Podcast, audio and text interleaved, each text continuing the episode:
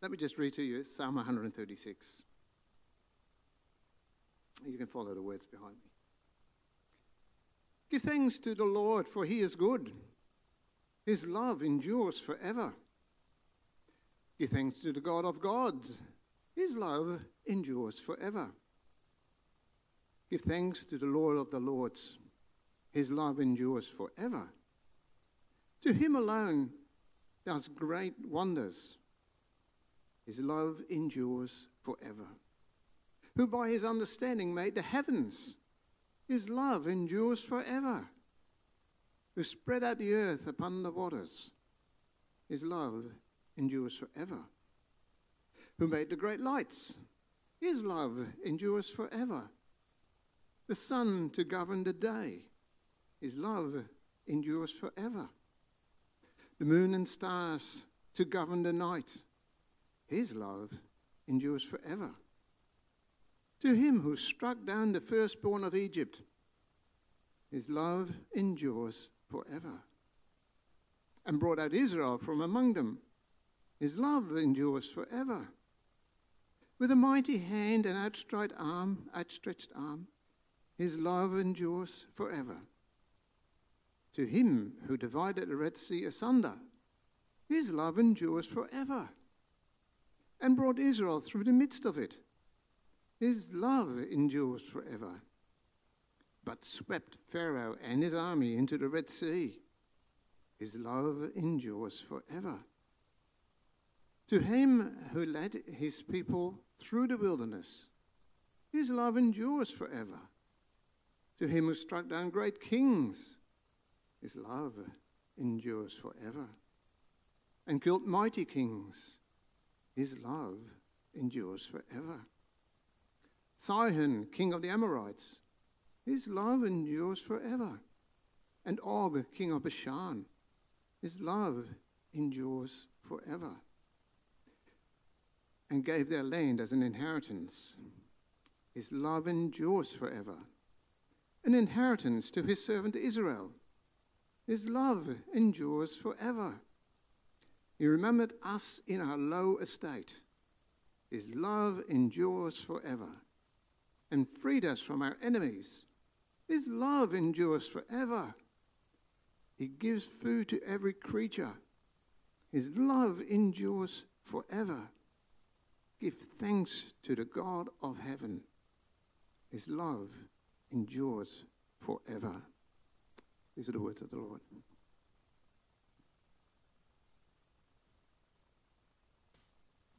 Thank you, John. Well, I don't know uh, what sort of year you've had. Maybe it has been an absolutely wonderful year. Maybe you can think of heaps and heaps of things that you want to give thanks to God for. Uh, maybe it's been both good and hard. You've suffered sickness or accident or job loss or something like that, and yet you're still able to continue to praise God because you can see his goodness through through the struggle. Although maybe you look back at the year and all you can see is struggle. All you can see is difficulty, and it's hard. You, we read a psalm like this this morning and you think to yourself, well, I don't know that I can do that. Don't know that I can give praise that way. I, I think that as a church, John uh, mentioned this, that there is much for us to praise God for and give thanks to God for. There's been challenges, of course, this year. Uh, people who have suffered great difficulty. Uh, and of course, we've been down a pastor for the year. But there is much to give thanks for. And so it seemed to me that whatever situation you're in, uh, whatever situation our church is in, it's, it's good to finish the year thinking about why we should praise God and, in a way, what we have to thank God for. Uh, and that brings us to Psalm one thirty-six. A psalm that helps us to not only understand why we should praise God, but how we can praise God even when life is hard, even when there are struggles, real and genuine, painful struggles in our life. Psalm one thirty-six teaches us how we can continue to give thanks to our God. Uh, it is a psalm with, let's be honest, a somewhat annoying refrain. I mean, you, we can admit that. That's okay. I know it's the word of God, but I, I remember as a teenager that we did exactly as John, John suggested we should do. Uh, that is, we used to read this responsively. And it starts well. Everyone's full of enthusiasm for the first five or six, his love endures forever, but then his love endures forever. His love endures forever. Yeah. And then you get you get toward the end of the psalm, he killed many kings. His love endures forever. How does that work? How how is that God's love? So we're going to look at this psalm. We're going to see how it urges us and encourages us and directs us toward praise. There's three sections here that do that. And then right at the end, we'll we'll get to this refrain and asking the question, well, why is it here every other line in our in this psalm? Uh, well, as I say, it's a psalm of giving thanks. Give thanks to the Lord, the psalm starts, for he is good. And, and the word Lord there is in capitals, so uh, if you're not familiar, that means it's actually the word behind that is the word Yahweh, or that's how we think it would be pronounced, uh, the personal name of God. Uh, that he gave to the Israelites, that they would know him by, that he would relate, they would relate to him by. Uh, and he is good, we're told. He is, in verse two, the God of all gods.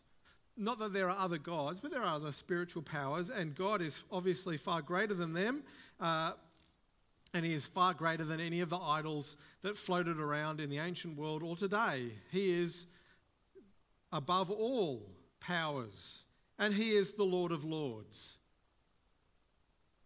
Now, that's just the introduction. And what follows, as I say, in three sections, is three really significant reasons that we can give praise to God no matter our circumstances, no matter where we are, no matter what's going on. And the first section is all about creation. It t- tells us that we can give thanks and praise to God because of his good creation that we continue to enjoy.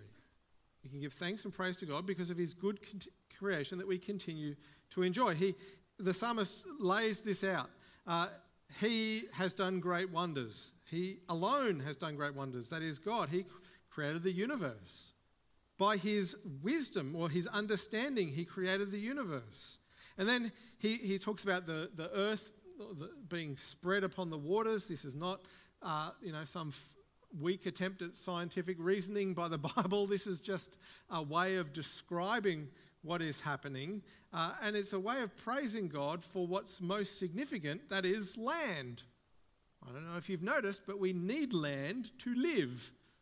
Uh, someone will go and tell me about the Pacific Island people at some somewhere or other who live on the water. Yes, wonderful, you're very clever. But most of us, most of us need the land to live. This is where we grow our food, it's where we build our houses, it's where we do everything, land. And so the psalmist says, God, you're really awesome for making land for us to live on. That's wonderful that it's not just water everywhere. And then he praises God for uh, the great lights the he- in the sky, the, the sun, and then the moon and the stars, sun for day, moon and stars for night. Uh, this is a common theme. If you read read your Bible, you know this comes up often. I, it seems to me the reason that this is so often mentioned is because it's universal. Uh, that is, everyone experiences the sun and moon. If the psalmist was in Galilee, let's say, and he was writing and he wrote, well, I praise God for the magnificent lake and the mountains that surround it and so on, that, that's fine, that's wonderful, but someone in, who grew up and lives in Jerusalem might be thinking, well, I don't know, what's he talking about? I've never seen a lake. Uh, and so the moon and the stars are this wonder that we see above us that every human being enjoys. Praise the Lord. Give thanks to the Lord. He has done great wonders. He has created this whole world with magnificent things in it that we enjoy. And if you were to reflect on your year or further back, you would no doubt come up with many, many ways that you have enjoyed God's creation. Some of you have had the opportunity this year to travel. You've travelled around Australia or you've travelled overseas and you've seen the many spectacular sights, the incredible vi- variety of ecosystems and so on and climates that our world supports, and you've stood perhaps in wonder at a glacier, or you've stood at wonder in front of a mountain, or you've stood in wonder uh, uh, looking out over the sea, or whatever it is. And even if you haven't travelled this year, there's enough just here in the Redlands, isn't there? Beautiful trees, like where we had the carols, bushland to walk in, coastal areas to walk along and admire, cool nights around the fire. And that's just the outdoors. There are so many things that God has created that we can enjoy. Creating things from raw materials through woodwork or craft or gardening or sewing or whatever it is. The, the wonderful and incredible variety of tastes and foods that we can drink, eat and drink. That feeling that I'm sure some of you would enjoy the last few days, where you pull whatever it is out of the fridge that's nice and cold, and you, you know, you've got sweat running down you and you drink this beautiful cool drink. And then we'll get to winter, as it is here in Queensland. Uh, and some of you will make yourself a nice hot chocolate to enjoy in front of the fire because you really think it's cold.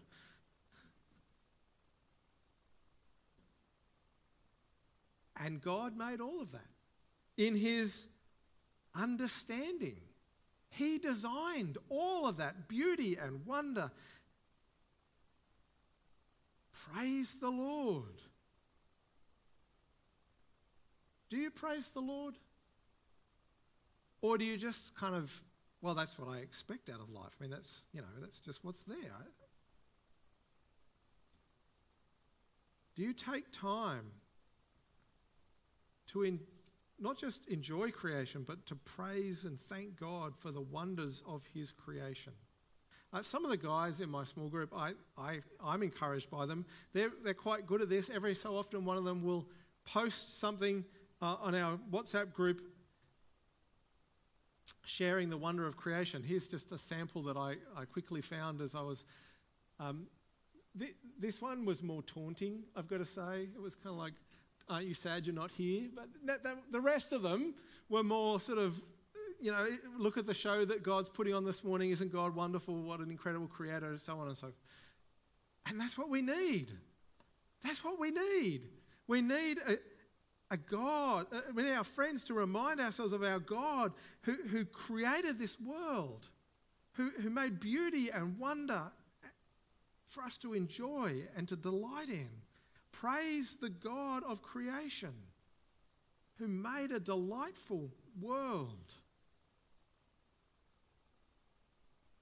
Now, maybe that's hard for you because for reasons potentially completely beyond your control, you don't maybe get out and do that kind of stuff. Or there's other reasons that you just don't enjoy the creation so much. Now, of all the three reasons to praise God that are here in this psalm, this one alone can be, in a sense, lost to us to some degree.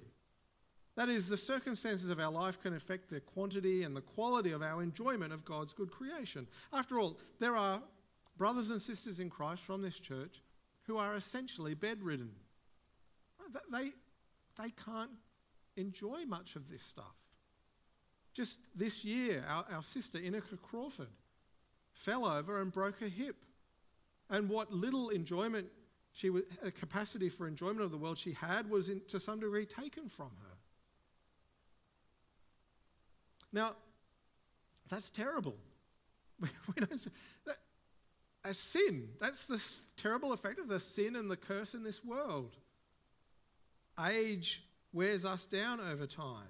Illness robs us of our capacity to enjoy God's creation, and there are other things too.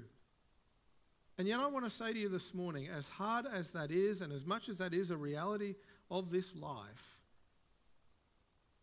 there are always still good things that we enjoy to praise God for. the things that still remain to you. Perhaps it is a cool drink or the breeze across your skin, a kind word from another person or a hug, the warmth and softness of your bed, tasty food, chocolate, coffee, whatever it is for you. There are things that even in the midst of difficult circumstances we can be thankful for. And even when much is lost to us, we can still remember the wonders and the wisdom of God in creating this world. That He is the God who created an incredible world for us to enjoy. And, and, and in a way, that's where memory and stories and pictures and, and uh, someone shared with me, someone had given them a, a video this week uh, of just the wonder of creation. And okay, he wasn't there in the creation, but he was watching it and he was still able to praise God for the wonder of the things that He had made. Even if it was taken from me today, that I was never able to visit the beach again, I would still have the glorious memories that I have of hours and hours spent in the waves, jumping up and down, catching the waves into shore, full of joy. And we can still praise our God for those things, even when they are lost to us. And those things remind us to look forward to a time when we will have the new creation, like this one in many ways, but with one great exception. There will be no curse and there will be no sin, there will be no suffering and no pain. And there we will live in a magnificent new creation that we will praise God for endlessly as we enjoy the wonders of all that He has made. And so we can praise our God, the glorious Creator, for the things we still enjoy and the things that we will, we will enjoy in the world to come. Well, in the second section here, the psalmist moves on from the glorious creation to God's incredible salvation. Now, because this is the Old Testament, as he speaks about Uh, the, he speaks about salvation. What does he speak about? He speaks about the rescue of Israel from Egypt, the great Old Testament salvation event. And he speaks in particular of the final terrible plague where the firstborn of every household in Egypt was killed, except every household that had the blood of the lamb painted on the lintel and the doorposts. Then the angel of death passed over them and they were saved from that. And so Israel was rescued from that uh, and they were released from Egypt and were able to flee.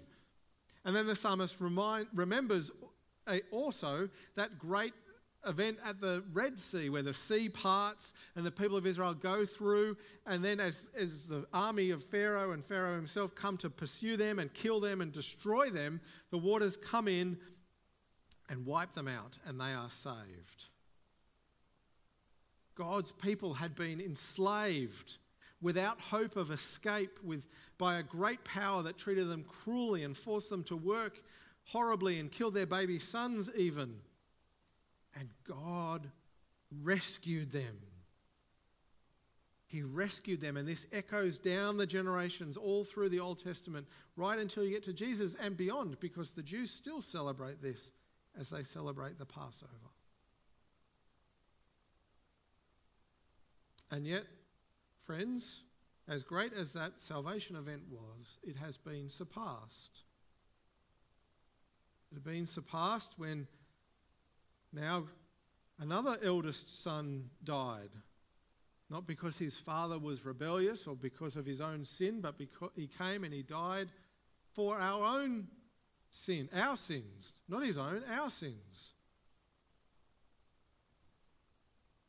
And he died to rescue us from slavery, not a slavery to a foreign nation, but a slavery to sin, a slavery to the desires and passions that drive us, that drive us away from God and towards self-indulgence, that drive us away from love and towards selfishness. A slavery to that, that though we can sometimes see, we cannot escape because we're so certain that we know best, that we are better without God and we are better doing our own thing. And so Jesus came into this world and he died the death that we deserve and he rose to give us new life. It reminded me of this hymn, which we don't, uh, I don't think we sing anymore.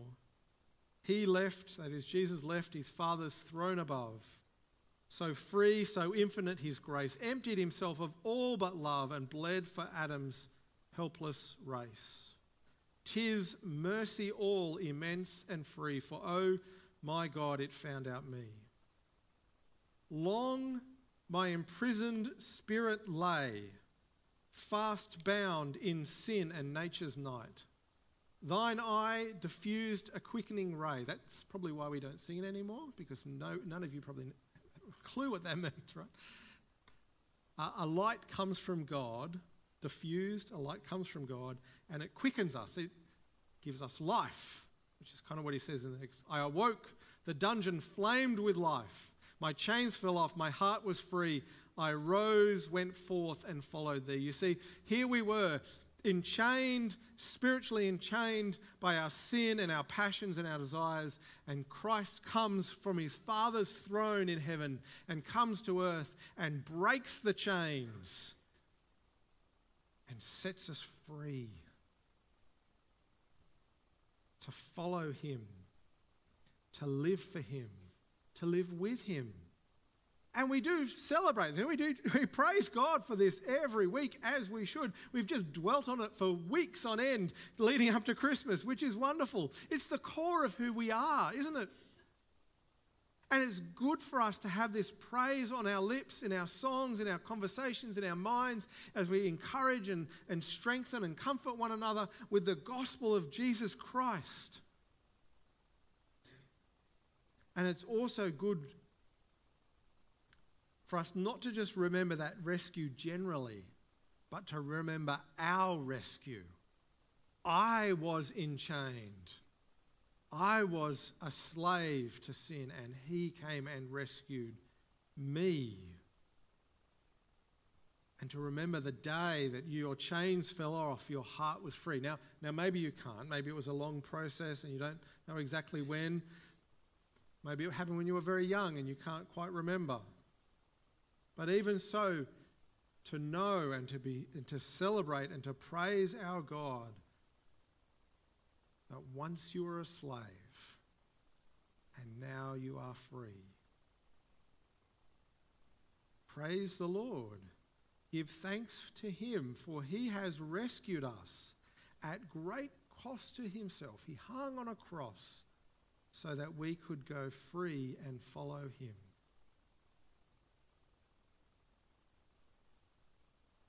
Well, the third section uh, is in verse sixteen uh, to twenty-two. Now, as I mentioned earlier, this, this one is perhaps a little less clear to us, but uh, this is all about care on the journey. Now, you can see that if, you, if I just read to you verse sixteen and then twenty-one and twenty-two. To him who led his people through the wilderness, verse, twenty, verse sixteen, and then verse twenty-one, and gave their land as an inheritance, an inheritance to his servant Israel. In other words, when God rescued Israel from Egypt, it's not that he just said, off you go, enjoy the desert, have fun out there uh, without food and out, without water and not knowing quite where to go and how to, and you know, attacked by various groups and so on. Have, you know, good on you, you're free now. That, that's not what he did. He led Israel through the desert. He, he cared for them. He fed them. He, he protected them. He gave them water to drink. Even when they were sinful, even when they were rebellious, he led them all the way to the land that he had promised their forefathers, to Abraham, Isaac, and Jacob. You see, he was faithful. and he cared for his people in the journey. Now, God's not leading us, having released us from slavery, he's not leading us to a, a land, a physical land. He's leading us to the new heavens and the new earth, what we usually call heaven. And just like he kept Israel safe and brought them to where he said he would, so he keeps us safe and cares for us on that journey. Jesus, uh, in that wonderful passage in John, calls himself the great shepherd, and he says, "My Father brings me many sheep, and I will lose none of them he brings me. I will bring them. I'm going to shepherd them all the way to the end." He guides us and protects us and feeds us on the journey so that we reach heaven safely. And I, I don't mean by safely without trouble, but we get there. We arrive intact. We will be with him forever in the new heavens and the new earth because he will shepherd us there. And again, friends, you might look back on the year and uh, the time that's happened, twenty twenty-three or perhaps beyond, and see the way that Jesus has shepherded you and guided you to bring you safely to heaven with him. Perhaps you were wandering away, and through various means, he's called you back. Maybe, maybe he allowed suffering to come into your life. That's not always why we suffer, but sometimes he allows suffering to come into our lives so that we're shocked, so that we start asking questions. What's going on? Why, why is it? So that we turn back to God. Maybe that's exactly what he did. Maybe he, in the depths of despair, he sent you one of his other children to encourage you and strengthen you while you were in a really dark place. Maybe it was while you were ministering to someone that you yourself were encouraged and strengthened. Maybe it was a sin that you've been long struggling with and he, he's finally guided you through. Maybe it was a sermon or a small group or a something where God just grabbed you and he grew you and he sent you onwards. You see, Jesus is shepherding us. He's guiding us. He's getting us to the end of the journey. He's caring for us. And because of that, he is to be praised. Praise to him for the personalized care that he gives you, that he gives us, but he gives you. For his dedication to his promises, for his fatherly love, for his commitment to do good to us, even when we, like Israel, resist and wander off and do all sorts of wrong and silly things, that he comes after us and saves us and guides us. Praise the Lord! Praise the Lord, the God who cares for us on our journey. Well, as the psalmist gets to verses twenty-three to twenty-five, he, he sort of sums up. He, he remembered us in our lower state. He freed us from our enemies. Yes, our greatest enemy, sin. He, he saw us and didn't reject us, even though we were lowly. And then it says, he gives food to every creature, which seems completely out of context. Like, what's that about? Why is that suddenly, you know, he doesn't mention creatures anywhere. I, I think what he's doing is similar to what Jesus does when he's teaching about do not worry. And, and what does Jesus say? He says, do not worry. If God can look after the sparrows and even the grass of the field, then he can look after you. It's going to be okay. And I think that's what the psalmist is doing. He feeds every creature. Don't worry. If he can feed the mice of the field, the birds of the air, he can look after you, you who he came to rescue at the cost of his son. He'll look after you. And so then, why does it say over and over and over, every other line, his love endures forever? And it's worth just noting that the word love there, it is love, but it's one of those ones that's just really hard to capture. It's love with a with a generous helping of faithfulness and steadfastness and and and, and promise keeping and, and right. There's just no English word that, that has all of that wrapped into it. And so you will sometimes see uh, this translated as his steadfast love or his uh, loving faithfulness or something like that, as the we kind of trying to capture all the nuance that's there. His faithful love, his covenant love, his steadfast love, it, it lasts forever. Why is that? Why do we need to hear that over and over again? Well, in part it's because the rest of the psalm, all of these things that we've seen, his, his creating kindness for our enjoyment, his salvation despite our rebellion, his walking with us to make sure we get home to be with him, all of those things, they, all those things prove, they prove that he, his love, his faithfulness endures forever. They demonstrate that to us. And so it's good, good to remind us in what motivates God to create, what motivates God to rescue, what motivates God to care for us. It's, it's his love. It's his steadfast, promised love that will never, ever, ever fail. And so the psalm, in a sense, proves that that's what he's like. But I think the major reason that it's repeated over and over again is because we're forgetful. Is because while you probably know that his love endures forever, the reality is we so easily forget that his love endures forever. Isn't that true? That sometime in the last year, you forgot. It went out of your mind that the God who is caring for you and looking over you is a God of everlasting, faithful love.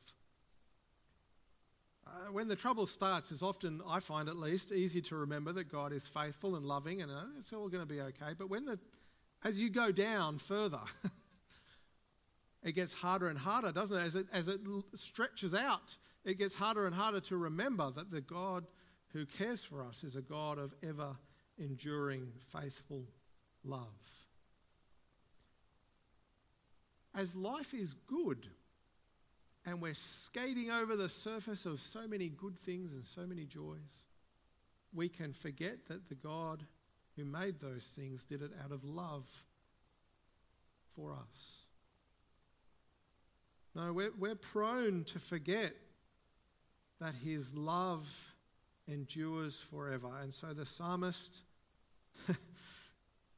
God caused the psalmist to make us say it over and over again, line after line after line, so that we would not forget.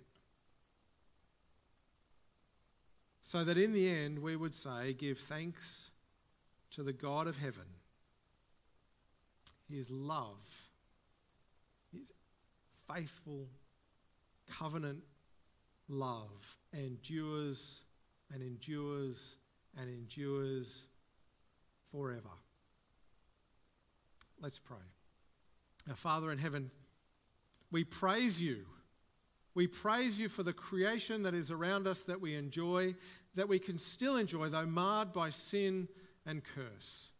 And we praise you that you are remaking that world, that we would live with you in peace and joy forever.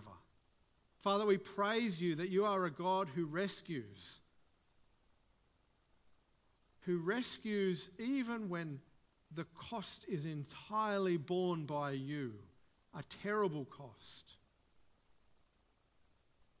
We praise you for being a God who continues to care for us in the journey, even after we're rescued, and even after we rebel and trip up and wander off, you still love us because your faithful, everlasting love endures forever and ever and ever. And Father, we pray that you will remind us of that, that in the dark times and the joyful times, we will remember that you are a God who loves us and give you all the praise and honor that you are due. We pray this in Jesus' name. Amen.